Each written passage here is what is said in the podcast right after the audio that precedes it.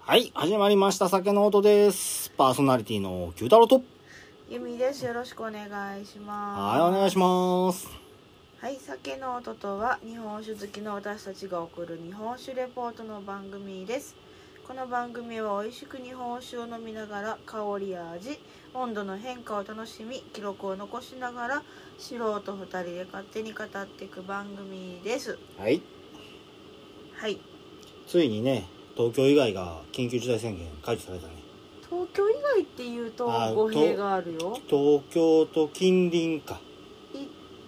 都心部か。うん、今日東京以外じゃない収録な、日そうか。そうああ、千葉とか神奈川はまだあかんのか。そうそうそう大。変やな、あっちの方が。収録日にちょうどちょっと前かなうーん。あのそうだね速報で出てたよ、うんそう1だ都ね3県21日まで延長ねえ、20日ほどか。 20、うん、延長されてるね21日までうん、まあうちのは修学旅行が行けるっつって喜んどったからよかったけど京うん都いけると言うてもも、しゃあないそれはしゃあない、ねそこまあではの内容は変わったし、うんねまあそれこそ5月に行くはずの修学旅行がここまで伸びちゃったわけやから、まあ行ってたらお伊勢さんやなそうそうそう、ん、伊勢神宮あここもな、えらいとこやしなあー人は少ないやろうけど今の時期ううんん、まあでもどうにか先生もねうん頑張ってくれたので、ね伊勢神宮といえば僕ねお友達いるんだよねあこにまあまあま あちょっとしたお友達やけちょっどとしたお友達なんまかあでも実際そこにうんあの世間の人が考える伊勢神宮にいるわけじゃないからもともとでもあっちの内宮のまあまあ、どこによって今はでも違うんじゃない今はちょっと伊沢の宮っていうちょっと離れたところにあるけどそううんその話を聞いたから実際で言ったら確かに伊勢神宮にはいるいや今はなだから ちゃんと内宮にやはったし伊勢神宮っていうのほはらだからそうそうそうあのいろんなとこ全部ひっくるめて伊ああ勢神宮やからっていう話を聞いてるかあらうん、そういう意味では内伊勢神宮にいる内けど宮と下宮とでだけじゃなくて伊勢市全体が言うたら伊勢神宮なんだよなここはねそうそうそうで山の中で一般人が入れへんようなところにもお社があったりとか、うあのーしてて何何箇所240箇所お社があってなんやそれを何日かで回らないかんというあのとてつもない苦行があるとか言うて言うとったけどんそうそうな まあんまあかそれを聞いてるからさああの下手に伊勢神宮にいないよねとは言えないんだよ伊勢神宮におるやん言うてるやんいるって言うてるやん伊勢神僕宮にははいるただ世間のみんなが思ってる伊勢神宮には、ああーそういうこといなね内宮にはいいひんし下下宮にもいいひそうんそうなそう今は人事異動で今はもうあ知らんけどしばらく連絡取ってへんからまだどうしてんのかは知らんけどねうんはいでまたこの伊沢の宮っていうのはちょっと今回の話には関係ないけどすごくお酒に関係まああるそうだね、お社でっていうかお米を作ってるうん、お米ところのそうやね祀ってるところのとかっていうのもあるしうんそうだねまあ今回の話じゃあお酒の話やっていこうか今回の話はね、そうだね伊勢神宮と二大巨頭と言われる神社の話だねはい分かってないはい行こういや行わきかましょうらん島根っはてい言っちゃったよ、っていうか、ん島根県ですはい、うんはい何やったはい行こあこうはい行こうではい行こうであーお酒いきますかはいはい今回第なんじゃ1028 28回回、うん今回のお酒ははい島根県からですね、うんえー、十字朝日ほ読めねえよなこれう うん十字がさ、ね星だよ星読めねえ 十字朝日の純米吟醸生酒になりますちゃんと後ろもそのマジなんだよこの十字のねこの字あのマークはねまた後でちゃんと言うけどこういう紋章があるんだよねおうーんそれがちょっと関係してるっていうところではい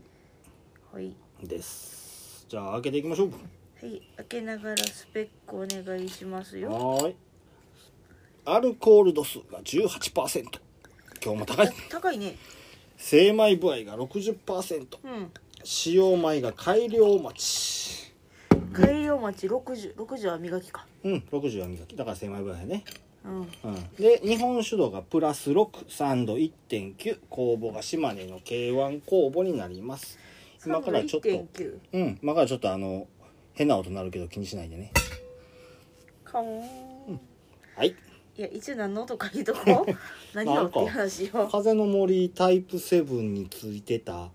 あのー真空の保冷ボトルになるのみたいなやつサーモスみたいなやつうんうん、その風の森のそれが欲しくてわざわざお酒に5,000円も払ったっていえでもか入ってたお酒も結構うそうだね、まあまあタイプセブン言うてお米何か忘れたけど22%磨いてある大吟醸やからね、うんうん、どえらい酒ですまあそれはひ奈良の酒は置いといてはい十時とかも朝う日むししていろきましょうその入れ物が欲しくて買ったんやうん、あだからそれのために買ったんだよ、はいはいじゃあ色黄色いねちょっと黄色いかそんなむちゃくちゃいほどではないでしょ黄色いようなんかかすかにやんこれぐらいやったらまあまあまうあ、ん最近なんか多いな黄色いのかねすごい香りがいいんだよだから漂ってお酒の香りかなでもほうんまあ色ほんならもう黄色いかすかに黄色いぐらいやうね薄く黄色まあ発泡とかはないないねうん生足やけどうんはい香りうんなんかもう飲む前からちょっと熟成効がそんなにするよキツはしてへんけどうんなんかちょっと感じるわあそやねそれとラムネとかなで鼻にツンとくるアルコール感とうん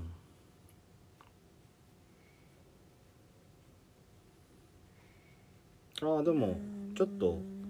んねちょっとストーブの向きが悪いのかなあったかくなってきたんかなプチプチしてきたでほほらわかるうあほんまやうん奥の方でちっちゃいとこでストーブうん僕かなの僕の方直風やからもうね寒くてさストーブないと収録できない暑いようんえ香り他はあとはお米の香りもしてるねうんうんほんでそれぐらいかな香りは私まだブあラあそうかしてそうかないそうかどうあ鼻キンツンってくるやろすっごいまあ前回の提灯もそうやったけど16 18%うんすごくスペックが似てるんだよねあーあのねうん香りグラスやったらうん今言った熟成庫わからんうーんこれあそ蛇の目で香った時に表面だけの香りでくるとちょっとくるんだよううん僕には分からんねここはあれ かなこの好き熟嫌い成ののと好こやねき嫌い的なとこがないいつもなんかあんまり分かってもらえへん、うんそういろいろ飲んでるけどやっぱ私熟成系は苦手やから まあでもあなたも僕の言うてる香りが分からへんだとかほらボンドボンドはせ洗面台とか洗面台もわからんそういうのが分からへんかったりするしそれはまあそれぞれっちゅうことでしょうんせやろでもそんな感じやろんか爽やかなフルーツとかではないね、うん、お米とラムネうと、んでまあかすかに熟成あんのかなっていうぐらいかなうんうんラムネとその熟成香がちょっと混ざってるような印象かなでもこの鼻にくるアルコールがすげえな、うんはいじゃあ次は舌触りはーいじゃあじゃあの目に変えましょうチンチン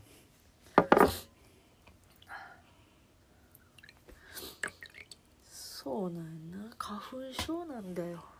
鼻がうんこれはさらりでいいかなうんうん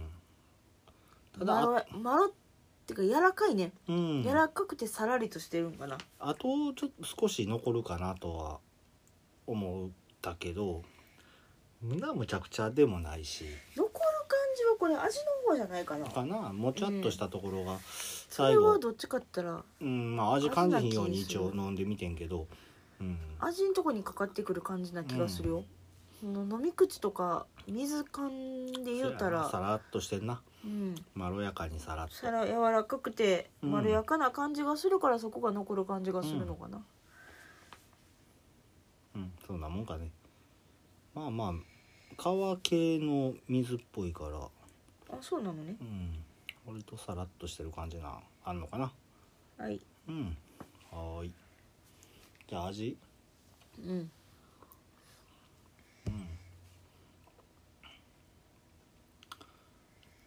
どうだろう どう言うたらいいんやろな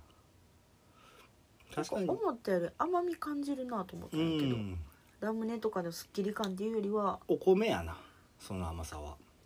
うんうんでかすかにやっぱり熟成庫は確かにあるうんかすかにやけどただこのお酒今っぽくないよなそのあのうんうんうん、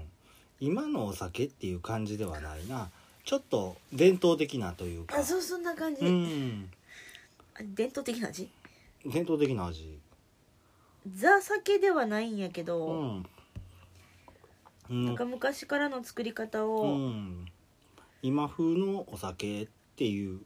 感じはないかな、すごくでもすっきりとあっさりとしてるお酒かなって思ううんうん甘さ感じるけど甘くないってやつやなそうそうそうう、ん甘さあるのはこれ多分甘さはうん米せやな米の味うん米だねで日本酒度がプラス6っていうところまあそんなもんかなとは思う6やとえーっと前回のちょうちょでちょちょ9え何プラスやしあの辛い、辛いのうか、ん、辛口のお酒うん6やったら結構やねそうだねただほら前回のちょうちんみたいにさ9のくせにあの味わいやったりっていうのもあるからそれその辺があるからちょっとまあまあプラスなんぼやからどうこうっていうのはうん分からへんかなちなみにあの瀬古さんよりは辛いね辛さ的に言うたらあのねうん飲み込んだ後にうん、うんすっごいあの渋みとうん渋みじゃない苦みやな苦味やな渋くはないあーってねなる全然渋くはない、苦みがうん、結構しっかりおるでこのプラス6っていうのは秋鹿と一緒おうんもう秋しかだいぶ昔すぎて忘れてるかあの今味を思い出せって言われると、すっごい熟成効能 うん、だから私多分飲んでないあそっか飲めへんかったお酒だと思う、私無理ってなってうんそう収録中の分しか飲んでないかあそらっそっでこのお酒で言うたらすごいサラサラサラサラ飲めるようなお酒やからまあ飲み飽きしいひんってやつかなずっと飲んでられるっていう感じのああうん延々とかなうんえでもなんかねうんすっごい酔いそああそれはもうアルコール度数は高ういいかやらまなあそうやねんけど、うんほらこの前の酒はアルコール度数高かったけど、うんそんななんかすぐはこうへんくてうん飲んでてずっと飲んで気づいたら「ほー」みたいな感じやったそんれやはけど飲み口の差やろかうなんこれ多分早い 私うまあ飲む量は一緒のはずやねんけどな酔うまでのーんまあまあその日の体調とかもあんのかな、なんかねもうちょっと若干ふわふわしてるよああそうちょっまと早だい二口二ち口ょっと早いねやばいねそれは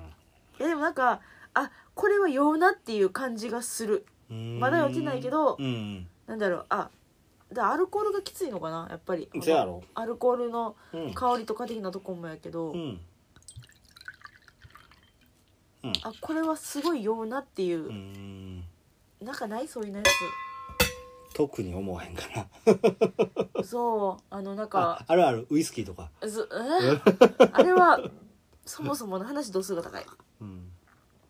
いやあるんだよなんかうんまあ言うなそ酎うハイでもそううん合わへんやつ飲むとも気う持ち悪くなるっていうそうや悪酔いするやつ、まあ、これは悪酔いじゃないけどあこれはそこで酔うわっつて多いう分時そがれはアルコールのあの種類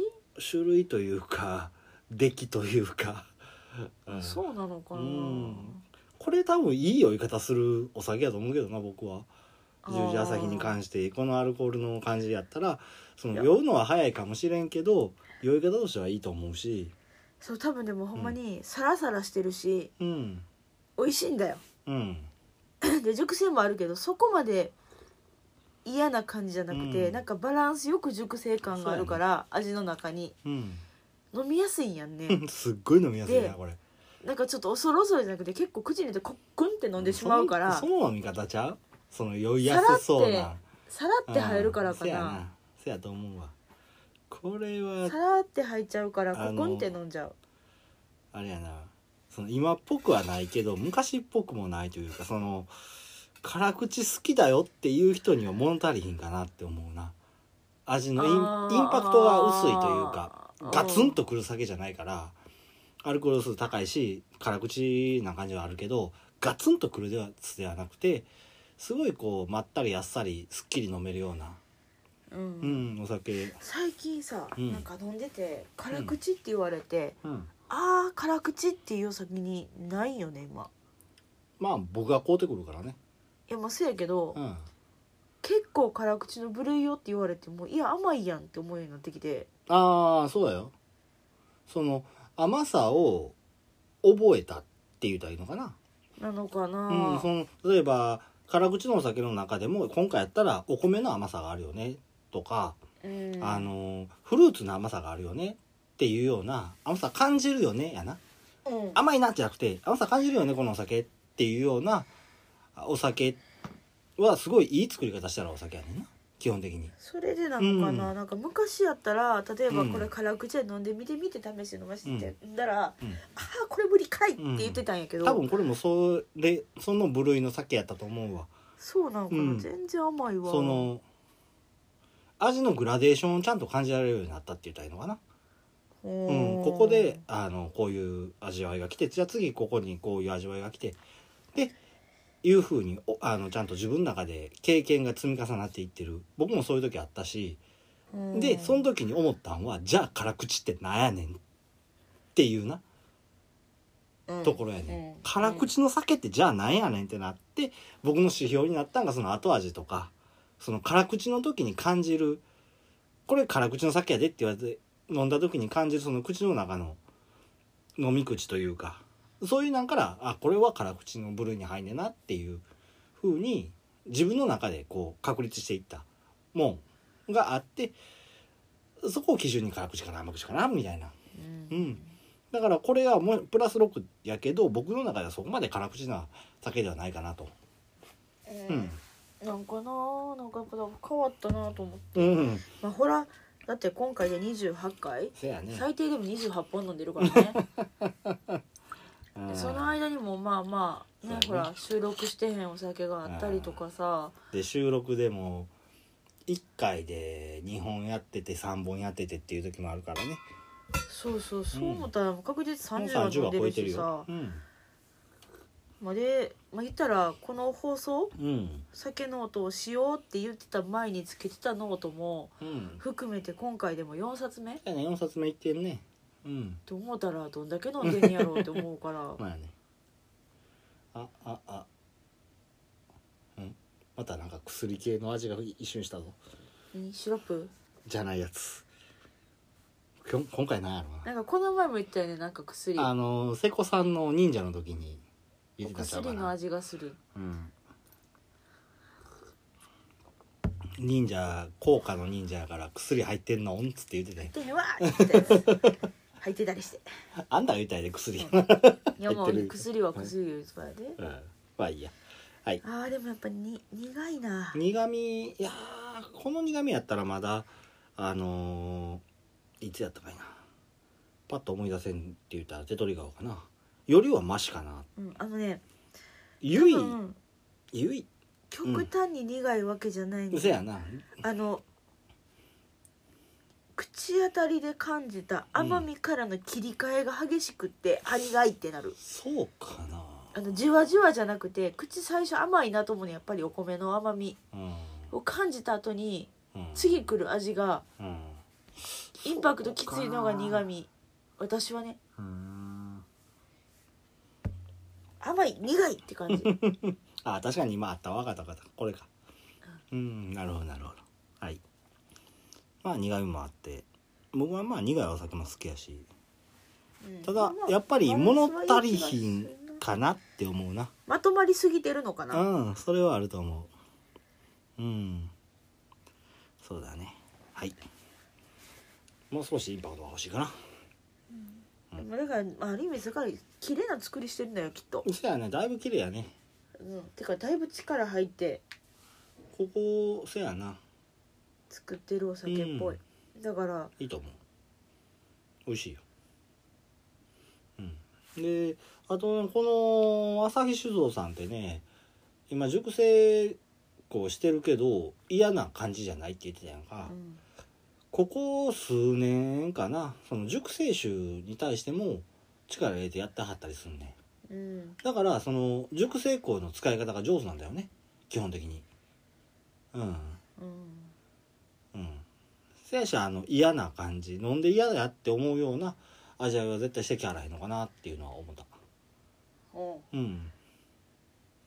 まあそれは新酒の時に買うたやつやからあれやけど少し時間が経ってるかなせやしああうんそうか出雲大社ややっとわかったやっとわ かった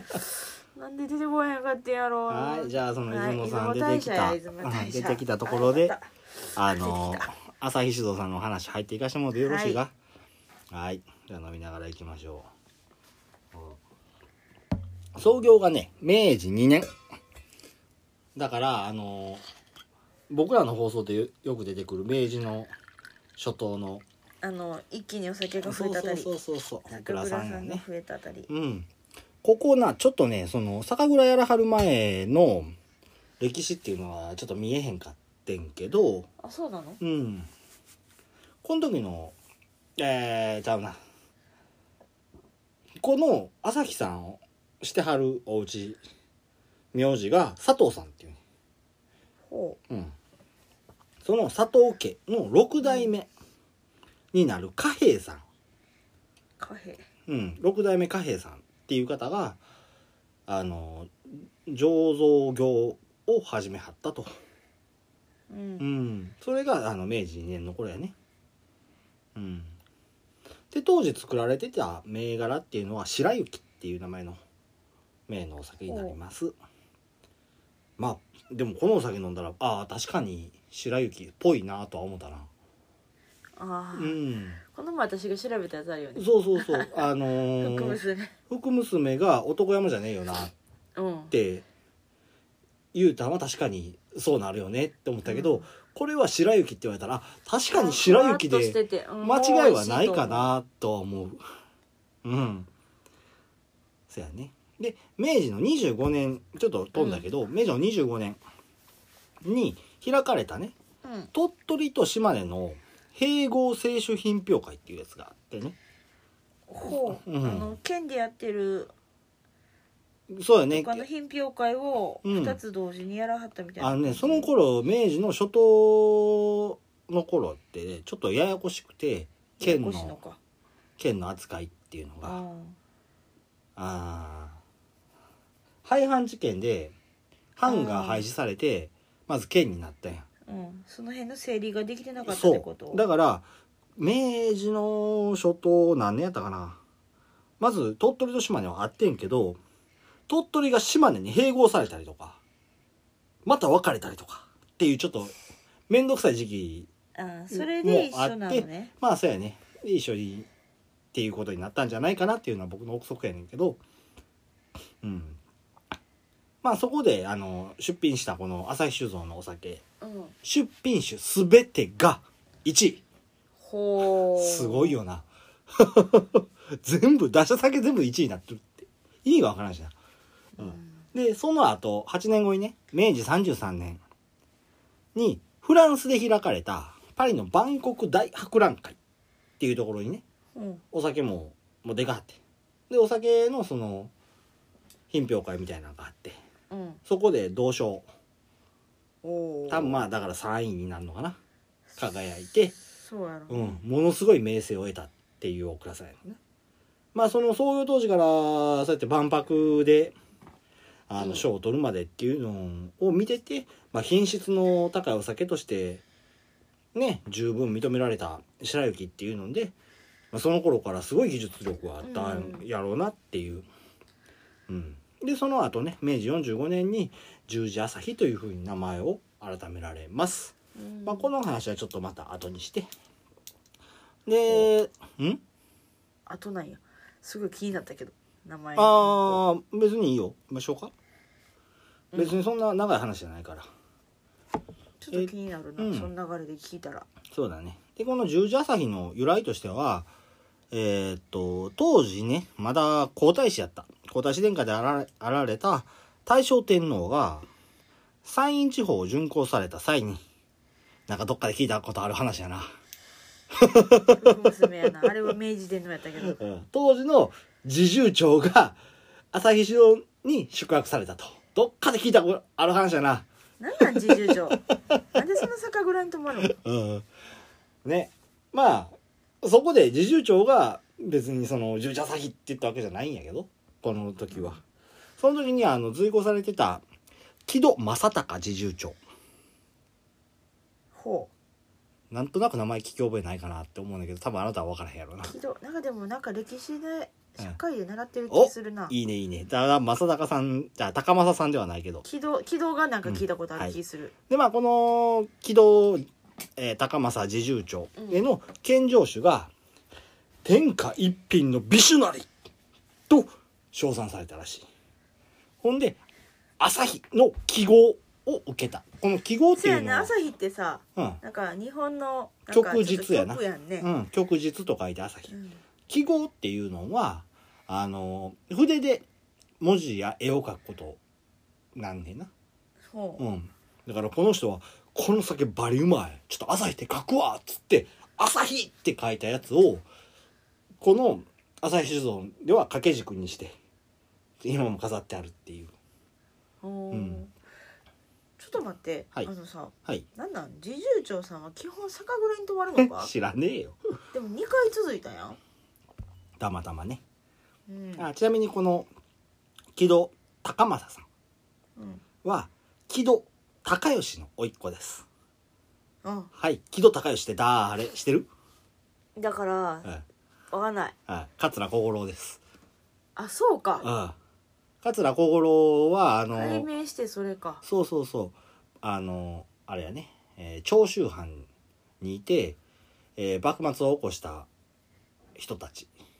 の一派やうんまあこの人は 殺されるかけてあの逃げ回って最後生き残らはんねんけど、うんうん、なかなかに賢い人やってねでこの桂小五郎の妹の長男だから高政さんうんあおいっ子おいっ子うん、うん、でその方がっていうからかなりの有名人やわな要するにもうそやわうな、ん、なんでかそそれぐらいの時代で気取って聞くとうん、やっぱりそっあちやのな、分からへんくても、うん、なんとなくああなんか政治授業で出てきたみたいな そうそうそうそうまあだからあのー桂小五郎木戸たあの高吉は明治期のあの政治家やなうん言うたら、うんそれの甥っ子やからかなりのまあこの頃で言ったら貴族家族って言ったらいいのかなまあまあまあ、お金うん、持にちだ連よねなるところ、うんでその人があの朝日の文字を書いてでそこに7代目、えーだから初代、えー酒造を開いたのが6代目うん酒造の初代が6代目やからその次の人うん息子さんが進行していったのが日蓮宗の霊山これは野一連生、さんうん、野生の妙見山やったかなっうんていうところの紋章があってその紋章が「矢はず十字」っていうがこれかそうだですはあ十字にあの三角形の切り込み入ってるやつだねうん、各あの棒に後でうん写真アップした時に、うんあえっと後でっていうかまあ聞いてはる人はもうすでにその写真見てんだけどなあそうや ねちょっと自分の放送聞き直してて後で言うてるけど結局聞いてはる人はそうや見てくれてるはずだよね、うんそうそうみたいなそうでその10時を頭につけて10時朝日っていう風になったっていうのが名前の由来だね、はいなるほどねでまあそれが起きたんが45年でその後ね大正2年にね自宅の敷地内に醸造試験場を設けたりとか、こうん、あと講習会開いてね醸造知識古め広めたりっていうまあ当時からあの朝日酒造の技術力の高さっていうのはすごく伺えるような話があってんけどまた時代がずっと先に20年ほどいやもっとやな25年ぐらいもうちょっとか30年近くかなうどんどん伸びてる進んで昭和18年うん戦時下における企業整備企業整備令というですよね、あー、うん、であの全国日本全国のお酒の生産国高っていうのが、うんまあ、文字通り半減半分になっちゃったっていうねで嗜好品だもんねそうやねんけどねまあでそれので約6割の醸造業者が廃業に追い込まれたとうんうんその時で、えー、何本やったか忘れたけどうんまあいいやでその朝日酒造もその館内だから出雲とかあっちの方のあの醸造業者一緒くたに11業者ともにうん廃業に追いやられてしまったっていうことが一回あってだからいっぺんなくなってはんなくなってんねんこの朝日酒造っていうのは。一回途切れてるってことね、うんそうそうそうただあのーそのね数年後まあ当時廃業まあーじゃあ、ね、数年後昭和22年にねうん9代目があの後継がはったタイミングで11業者とともに陳情してどうにかしてくれへんかともう一回酒作りたいねんと陳情をして、であの会社組織として酒造業者の酒造業の復活になってまたお酒を作り始めはったっていうのがこの倉さんなんだね。なるほどね、うんでもそっか一回やめてしまうっていうかやめざるを得なくって、うんもうだってもうほぼだって多分そんなんてあれよねうん売り上げがなくなったとかじゃなくて、うん国からの命令でお前やめろ、そうそうそうそうそういうことやったね。はい、というのが歴史になります。まあ、ちょっと昭和22年で消えてしもたっていうのもあるけどでこの後またちょっとねあのまあ少しずつながらお酒をお酒というかそのお酒作りっていうのをどんどん増やしていって今につながってんねんけどうんここでねちょっとまた一つ違う酒造会社の話になんねんけど古川酒造っていうのがあんねんもうすぐ近ご近所さんほうん、ここがね2013年に廃業されはって、うおーうん、でなんでこの話が出てきたかっていうと、なんか引き継いだうん、あの古川酒造が作られてた銘柄「八千穂っていうお酒それを、あのーこの朝日さんが引き継がはったっていう話やねんけどこの八千穂っていうのは、はい、出てきた出雲大社うん出雲大社の最新である大国主の御事の別名ああになるんだよね。まあそうやし多くの方の大切な思いがこもった銘柄ということで引き継がれたっていう話やねんけどっうん ていう話 続くんちゃうのかいっていうね続くのはまた後で何、うんそうではいですまた後ではいじゃあちょっとね関していこうかああちょっとうんあげましょうか、ちょっと上げましょうちょっとほんで、この間の間にちょうどいい話があってね。ちょっと、歴史の話、こっからまだ続くねんけど、ねえ、おいあのーちょっと歴史の話置いといて。置いとくんかい置いといて。今歴史の話が行くねんけどって言っといて置いとくのね、置いとくんだ。お待ちの話しましょう。ああ改良お待ちそう、改良待ち。なんやねん、改良待ちって。それが改ってるわけじゃん書いてへんやろえーでもなんか島根県の酒米の品種っていそううのそうは書そいてるう島根で作られたお町なんだよこれはあーだからお町うをん島根で作ってるって、うんちょっと違うよっていうので改良お町そでも昭和30年から使い続けてるって書いてるからう結いや構昭和35年だねあ30年代やあ代やろごめん読み飛ばしたはい、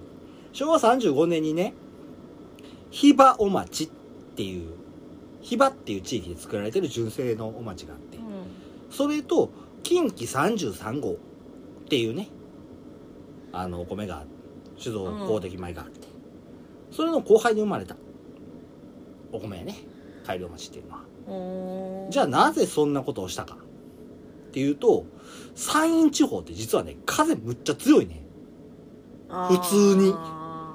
で、お町って前にも説明したと思うけど、めっ妙ちゃ背高いですよね。ああ、うそうそうそうこ。けるな180センチあるやつう。んで、作れへんと。な山るほどね陰地方で、まあ言うたら、お酒ってめっちゃ作られててんやうん実は。なんでや言うと、日本酒の発祥の地なんだよね、ここあそうなんが。や島根県っていうのが。そうなんうや、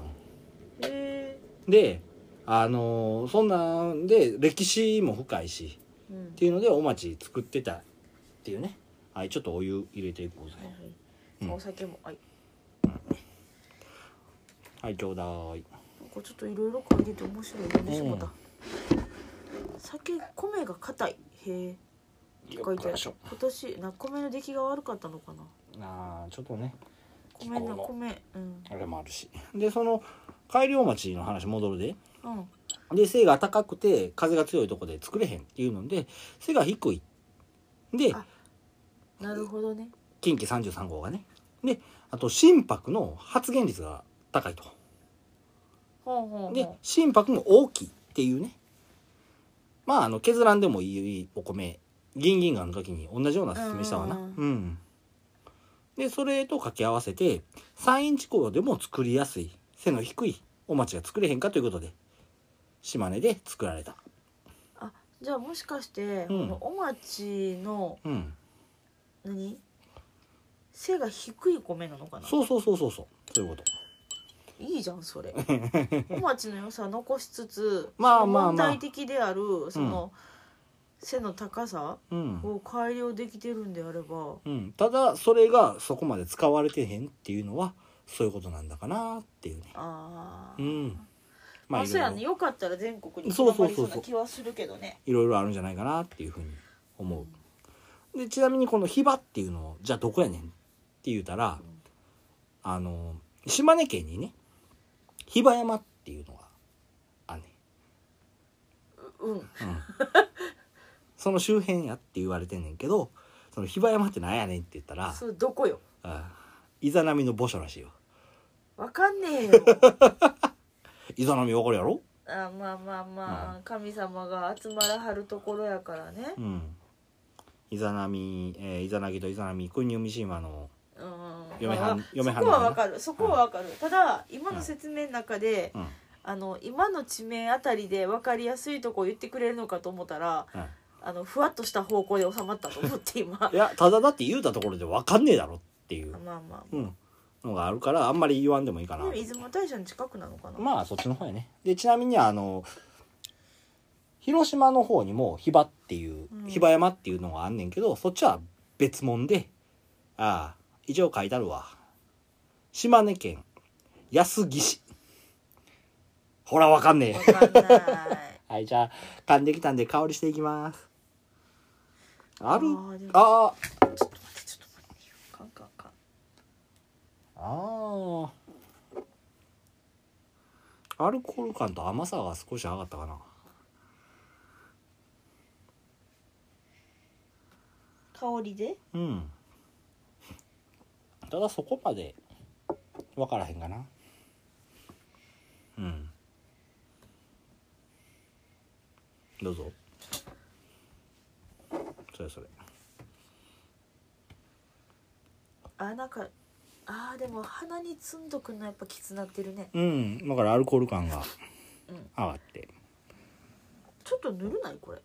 いや気のせい気のせいちゃんと温度計入れたもんあーでもすごいな鼻鼻痛いはいどう味はああ辛口ああ辛口 あそうちょうだいちょうだあいでもこれねうん美味しい缶の方がうんまとまってて美味しいかもしれんあー確かにこれは辛口やなすごいすっきりしてる なうん久しぶりにあー辛口って思ったあーすあのあれやなミントとか食べた後の清涼感に似てるよねさいあとあのスーすっきりすんねってスーってなんかそういうお酒多くない結構ある缶けどにしたらすごういん後口すっきりするやつ、うんすごいスーってするなと思ってうんうんただ甘みも結構上がってんなこれは上がってんねんけどうんそれをこう感じさせへんぐらいぐらのい爽やかさと辛口感はあるね、辛口感がすごいだから食堂が燃える食堂だけど喉がすっごい爽あ快感そうあ喉はね爽快感はね燃えるカッとくるねああうんはいいやでもこれいいと思う缶の方が美味しいんじゃない美味しいなこれはな思った以上に美味しいなあでもあの味筋やったらそうか混んでいいのかうん、あのどっちかって言ったら多分常温とかうんうんうん常温は甘ったるくなるかもしれん、いやそこまでいかへんじゃうこれやったらうんいや缶の方が美味しいんじゃない本当 に、ね生原酒で缶の方がうまいっていうのもあれなんやろうけどまあね、うん、もうちょっと温度上げても美味しいんじゃないかなちょっと上げてみようよっよ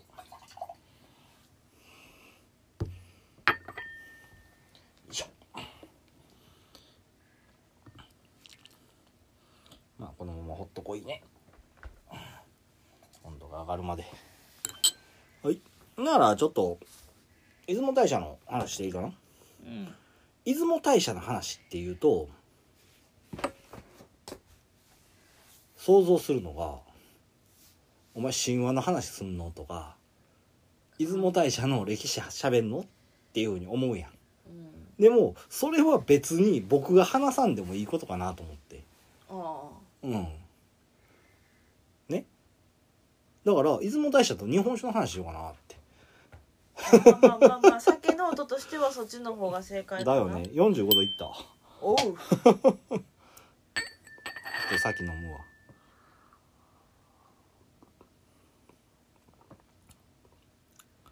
苦っちょっと待って45度まで上げたら苦い苦い苦い 飲んでみちょっと待ってうんここでやっぱ崩れるんよねせやな崩れるっていうかあー苦い僕の好みではないかなああもう口元持っていく だけで鼻がもげる痛い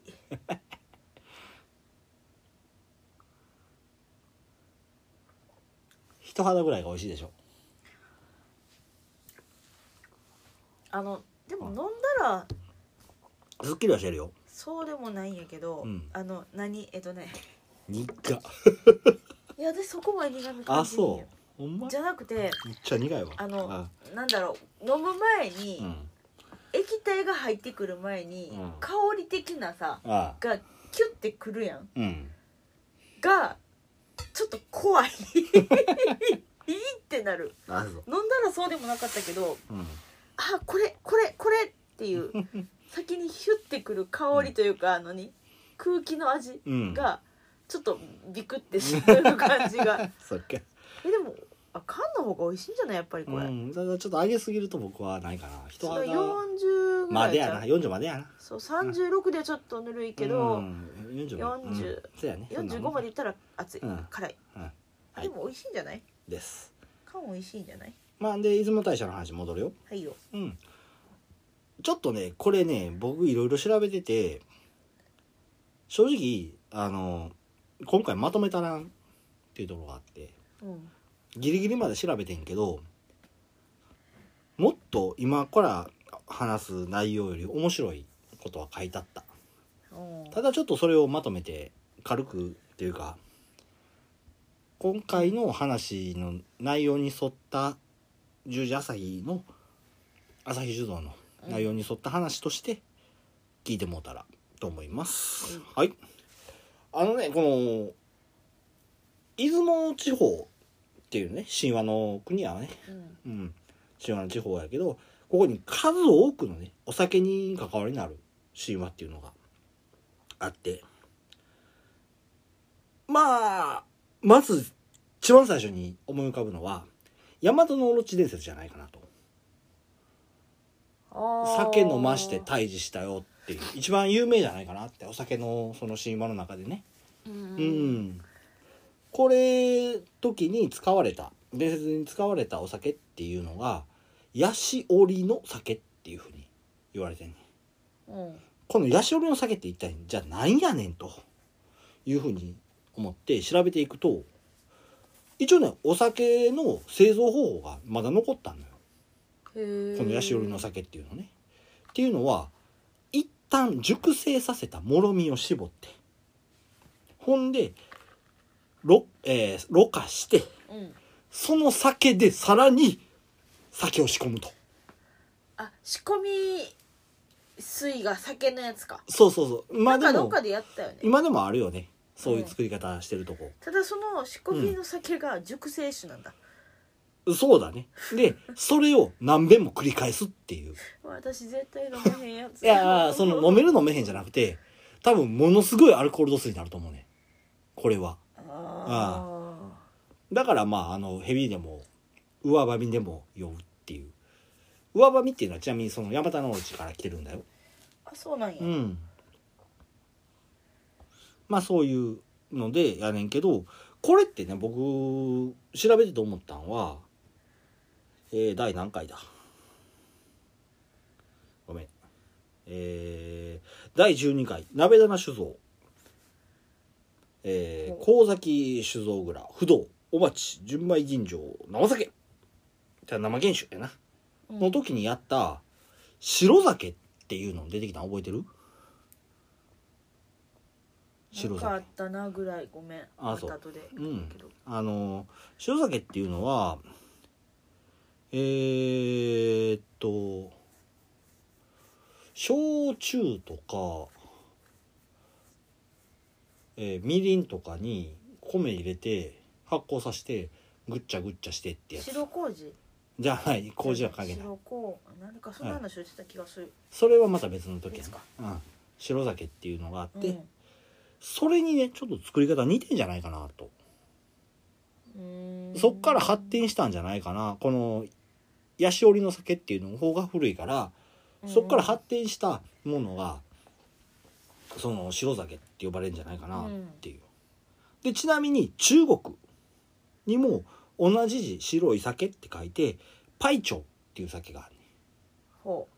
うねそれいっぺん飲んだんけどだいぶえぐいなあれはあそうなんだ あの蒸留酒やねんほアルコール度数むちゃくちゃ高いねんうあ、まあ、蒸留酒やったらそうや、うん、で歴史的な背景から見てもこの島根県っていうのと中国ってすごい近いんだよねうんでそっちの方からどんどんどんどんあの文化が入ってきててでそあのそのヤシオリの酒っていうのもその中国から入ってきた醸造技術から作られてるんじゃないかっていうのは一説として実際にある話やねうんうん、でまあそういうふうにお酒っていうのがまず出雲の国で生まれたとだから口紙の酒も出雲から、ああ、うん、生まれたさものっていうふうに言われてるんだよね。うん、でまああのまあその古い話は置いといてはい現在の日本ではねうん酒税法とか酒造免許っていう制度があるおかげで、まあ大体酒蔵しか酒が作れへんと。うんでその酒蔵も現代では増やせへんのよっていうのは前も話したと思うんだけど、うんうん、途中その酒蔵を買い取るとかぐらいしかこれは新たに長州酒造の天日さんの時に喋ったかな、うん、新たに作るっていうのはまず難しいとやねんけどその現代日本の中ですっごい珍しいねんけどに2社だけ酒の作れる神社があんねほんそれが、えー出出雲雲大大社まずそれが1社で同じ出雲にある、えーこれは坂神社っていうーおお酒の神社人弁に左って書くねあそっち沢うんで薫で今お酒の神社やって言ったやんか古代ではそのそういうことやねん酒やねんうんそれがどんどんなまっていったりとか字が変わっていったりして今では全然関係のないうんあ関係ないんや関係のない字を当てられてるけどもともとはそういう酒から来てるっていうふうにおうーん、で実際その大和の地伝説があったっていうところは坂っていう呼ばれる地域でもあったんや今では違うんやで、うんうん、そ今れはも違うの今では違ううんうんでそういうその酒にまつわるこういう話がいっぱいあるような土地なんだ よね出雲ってまあまあそうやろなそうやろもうなめっちゃ行きたいと思ったこれ よん調べててそうなんかちょっと今行きたいなとう思っん、うん、でこのね出雲と坂神社っていう出雲大社と坂神社っていうふうにあのこの2社だけ酒造りを許されてるたうん神社の中で作られたお酒っていうのはもちろん神事に使われてるとやっぱ酒って神聖なもんっていうふうになってるからねでもおみきはまだ別なんだよねうんうんおみきとして作られてるのは、えーごめんちょっと出雲大社だけの話にちょっとなっていくこれからうでんその坂神社っていうふうなちょっと置いといて今回はっていうのはあのちょっと関係なくなっていくね朝日酒造っていうのからねうんうんでその出雲大社で作られてるあの作られて使われてるおみきっていうのが八千穂さっきなんか言ってなかった言ってたよ、ね大国主の見事の別名って言ってたねうんこれは古古川酒造で作られてたお酒うんうん、だから古川酒造はおみきとして八千穂香を出雲大社に奉納してたっううんていう商売的なこの間柄であったと他はあの犬種としてうん、研修はまた別やもんね。別やねあの今年もうちでええお酒作れますようにっていう風なうん。あの形で収めてたけどこの古川酒造だけはあのおみきとしてもうなんかその神社のお酒だったわ。そうそうそうそうそうでなんで古川酒造でそれが作られてたかっていうと古川酒造のねご先祖様っていうのが出雲大社創建時の宮大工やったらしいね、うん、ほーお宮さんなにるほどね関わる大工さんやったと、でそっから酒の司っていうてお酒を作る神職の方がやはんねんけどそこに収まらはってその宮大工からお酒作りにちょっと全然違うジャンルやけどそうなっていかはったとでそれをあの何代か経て酒の司をしてはったっていう家系から独立してで古川酒造っていうのができたっていう歴史があるんだよね。うんうん、でまあまあそれであのやってはったんやけどどうしてもこのお酒作りっていうのは続けられへんってなってしもて後継者とかもあるし。まあそうだねその辺のちょっと詳しい説明はなかったからうあれやねんけどそれをあの出雲大社のおみき作ってたあおみきとしあてじゃあ作られてた八千穂子これは今現在ん。そ朝う日か酒造ここさんがじゃあうん作ってるんだ。そう今おみきとして朝日酒造さんが八千穂子を作ってはるっていう風なだからあのさあのー古川酒造の話した時にねあ多くの方の大切な思いのこもった銘柄っていう風な風に言うたんはそのおみきっていうところと関係してきて、そら確かに多くの方の気持せちやろな乗ってるわなっせてやなせやなんやったら宮大工の頃からの歴史も載ってるわけやからそうやね。うんっていう風なお酒になってます八千穂ねまあうんこれも飲んでほしいなと思うわ十座崎っていうのはすごいここ何年かですっごい盛り上げてきててうん僕も実際このお酒知らんかってんやうやけどツイッター始めてからかな十字朝十字朝日十字朝日って言ってあこれはいっぺん飲んでみたいなと思っててんけどんあそれで手に入れたんいやねんけどその一番最初に物として商品として十字朝日を見た時は最初の方にも言うたよねあの熟成酒やってあでうまいことその新酒が出るタイミングをずっと測っててあ、なるほどうね、ん、出た顔っつって、うん、じゃないとあなた飲めないでしょうんうんはいまあそれで今回なんか手に入れてみて、そううん試しに飲んでみって言われるけど飲んだら変わるってって言われるけどいや熟成酒に限ってはない、何回飲んでも熟成酒はダメだうわん、僕はそれはあなたに飲ます気ないしうん僕は一人で楽しむよはい はいまあ今回の朝日酒造さんの話は以上ということでさせてもらいますがなんかあれやね今回古い話ばっかりだったでそうなんかちょっといまいちあれやな何酒蔵の話があんまりああそうだねどうしてもねよかったこねのああのまあでもいや最後の話は最初の方にしたその歴史ぐらいやのなところをやってんけどそうやなどうしてもこの地方の喋るとなるとそうやな出雲話になってきたしからもそこにうんほんねうん最終的にお水として奉納してるっってていいううのともこがかかってきたらどうしてもそうやねあるしでそのお酒の発祥の地っていうのとうん神話もどうしても絡んでくるから、そうやねうん、なかなか難しいねとこやあの探しててもどうしてもこっち方面の話しかなかったかなっていうのまあそはっ、ちにやっぱりうん、寄っていってしまう、寄ってくうるねん、どうしても、まあまあじゃあこんな時もあってもいいんじゃないかなうん、はいはいということで今日はちょっと長丁場やねいやー思ったよりいやここ23回ずっとこんな感じもっと長いもっ長いいやいやいやんなことはないんなことはない大体50分超えてんもんここの数回うんちょっと超えすぎだね、であなたがした時も超えてるよちゃんと26回いやあの時だって違う話いっぱい挟むからじゃん角右衛門もバクかはいはい、はといいうことでじゃあ今回はお以上になりますはいツイッターやっております、はいご意見ご感想ぜひツイートはいまたはダイレクトメールでお願いしますはいメールアドレスあります。酒ノート2020アットマーク Gmail.com、うん